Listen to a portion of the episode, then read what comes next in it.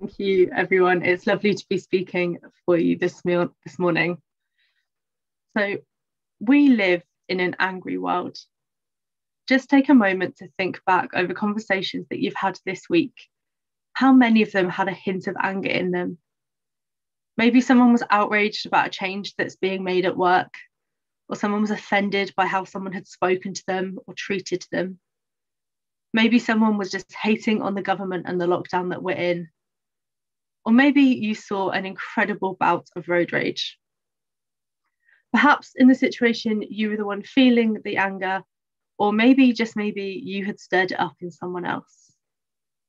If your experience of the world is anything like mine, you have seen the reach of anger across our society. And the thing is, as a nation, we love to be outraged and to publicly share our feelings. You only have to look at newspaper headlines and social media feeds to see just how much we thrive on it and it can feel like there's a lot to be angry about.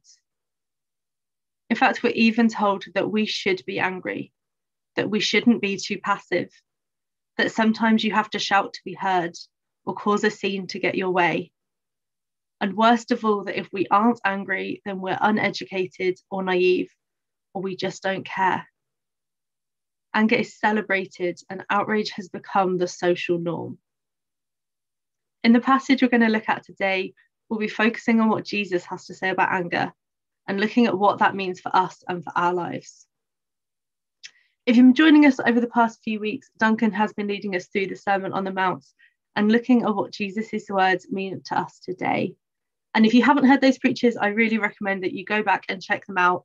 They really set the scene for the rest of this series. So we're going to read today's passage. It's Matthew 5 21 to 26, if you want to turn to it. I think it should be appearing on the screen in a moment. Um, and if you were here last week, we're following straight on from the passage we were looking at then. So it's all about, which was all about Jesus being the fulfillment of the law. So Matthew 5 21 to 26. You have heard that it was said to those of old, You shall not murder, and whoever murders will be liable to judgment. But I say to you, that everyone who is angry with his brother will be liable to judgments. Whoever insults his brother will be liable to the council, and whoever says, You fool, will be liable to the hell of fire. So if you are offering your gift at the altar and there remember that your brother has something against you, leave your gift there before the altar and go. First be reconciled to your brother, and then come and offer your gift. Come to terms quickly with your accuser while you are going with him to court, lest your accuser hand you over to the judge, and the judge to the guard, and you be put in prison. Truly, I say to you, you will never get out until you have paid the last penny. Many of us will be familiar with the part of the law that Jesus is referencing here. Um, you shall not murder is one of the Ten Commandments that God gave to Moses and the judgments that he refers to are covered through the laws elsewhere in the Old Testament. And I think we can probably all agree that don't murder people is pretty good as far as laws go. It seems like a pretty fundamental expectation for a society. We can see why it made the top 10. In fact, I would go so far as to guess that if you ask most, most people in the UK to name one of the laws in the Bible, they'd say something along the lines of don't kill people. But the law isn't to not kill people. The law is specifically against murder. There's actually a distinction in the Old Testament between murder and other types of killing. I'm not going to get into all the intricacies of it now, but in essence, there's a difference between the intentional action of killing someone in anger and either accidental or judicial death. And the consequences of these actions was different we actually have a similar distinction in our own legal system where we differentiate between murder and manslaughter.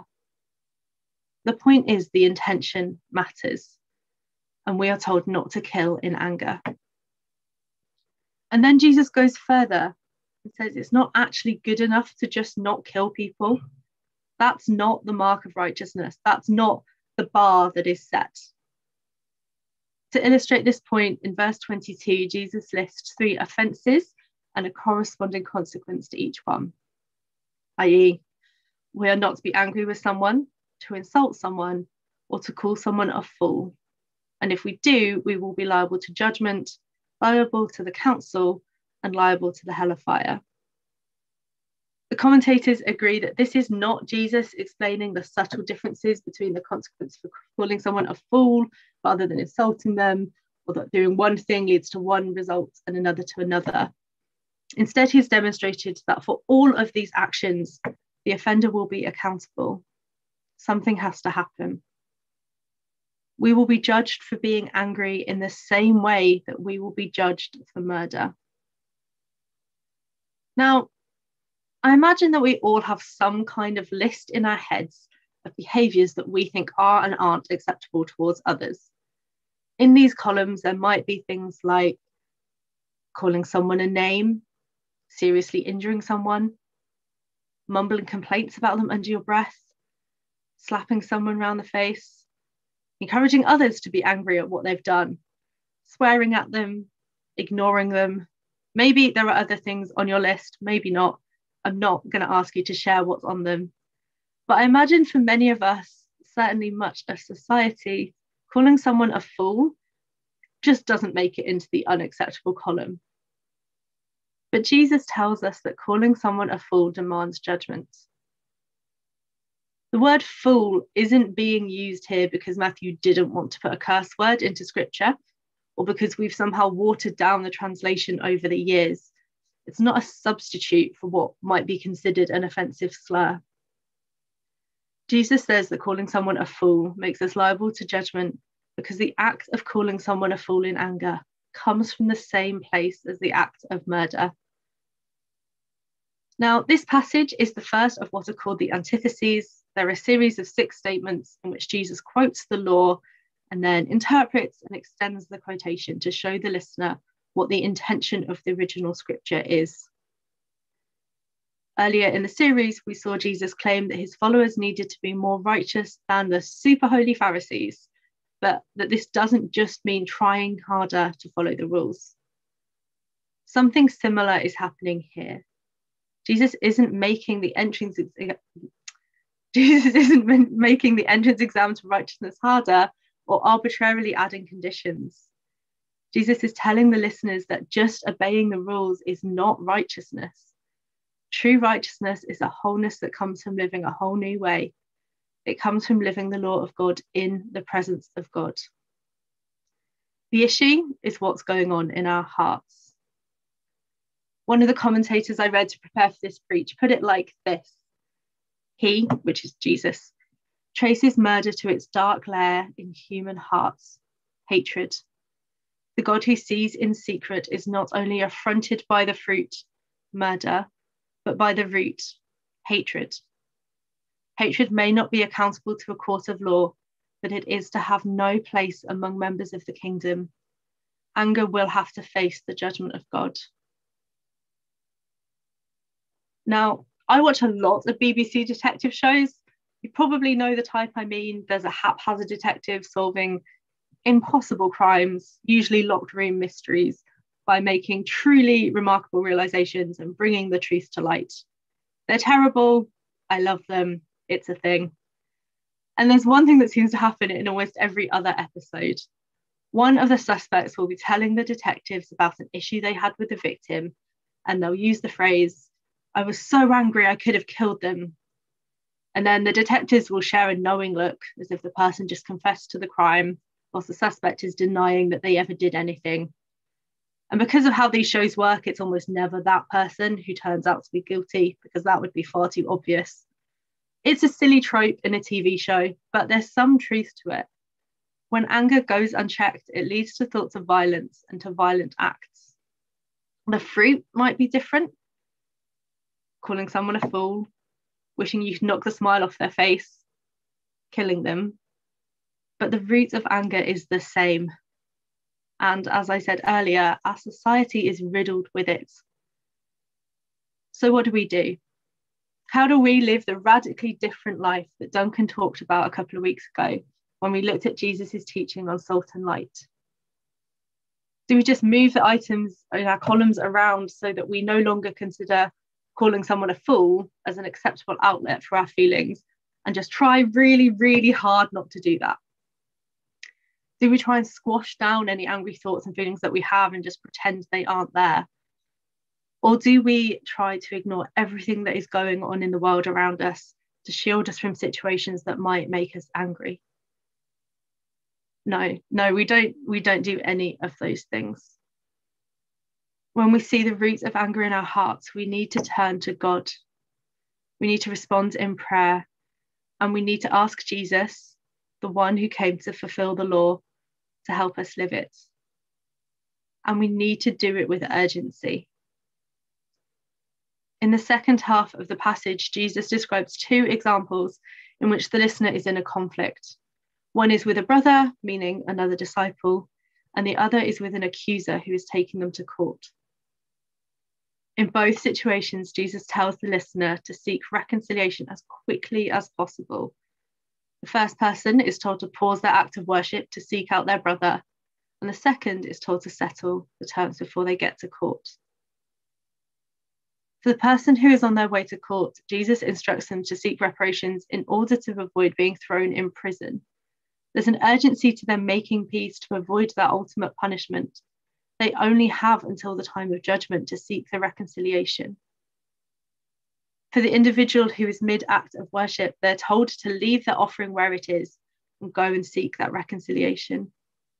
Now, logistically, that sounds like a nightmare to me having got to the temple, got to the point where you're ready to make an offering, and then suddenly remembering that someone is angry with you and you have to leave the offering where it is, go and find the person. I mean, they can just text each other to say, meet meet me at the temple, have the conversation, seek reconciliation, and then come back to pick up where you left off.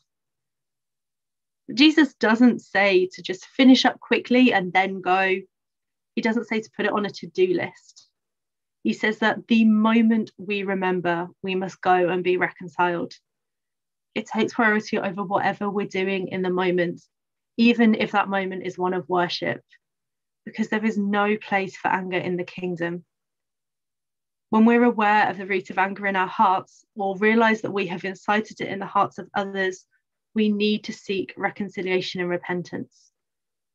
And the great news is we can find reconciliation with our brothers and sisters because our God is the God of reconciliation. He has made a way for us to come back to Him and restore our relationship with Him. And so we, as His children, can be reconciled to each other. We can only deal with the anger in our hearts through living with Jesus.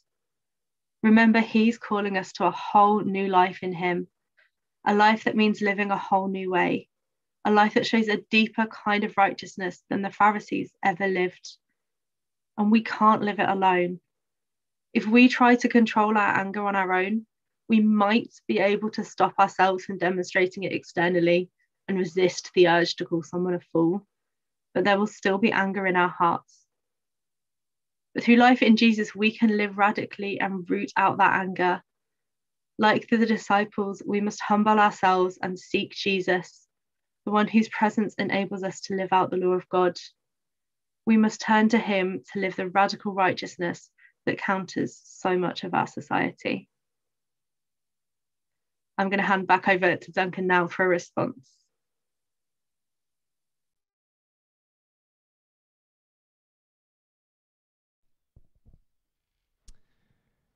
Challenging, challenging words of Jesus. And I was just struck there as, as Rianne was just finishing off of uh, the the specific nature of Jesus's words there that if we recognize anger in our hearts towards somebody the priority that it has to take even over worship even over I just think there as Rianne was mentioning the, the idea being that it's more important than the thing that we might think is the highest thing. Oh, if I'm, if I'm worshipping, if I do this, then then surely surely that's all right. Surely that covers everything.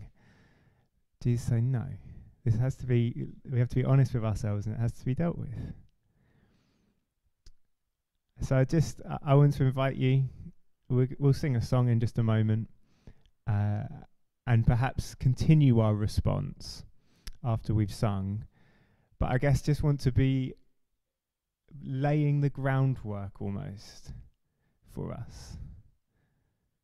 That I think to some extent you'll probably know oh is this is this me in, in the specific sense of is there an unreconciled relationship is there angering festering in my heart to so, towards someone or some circumstance this morning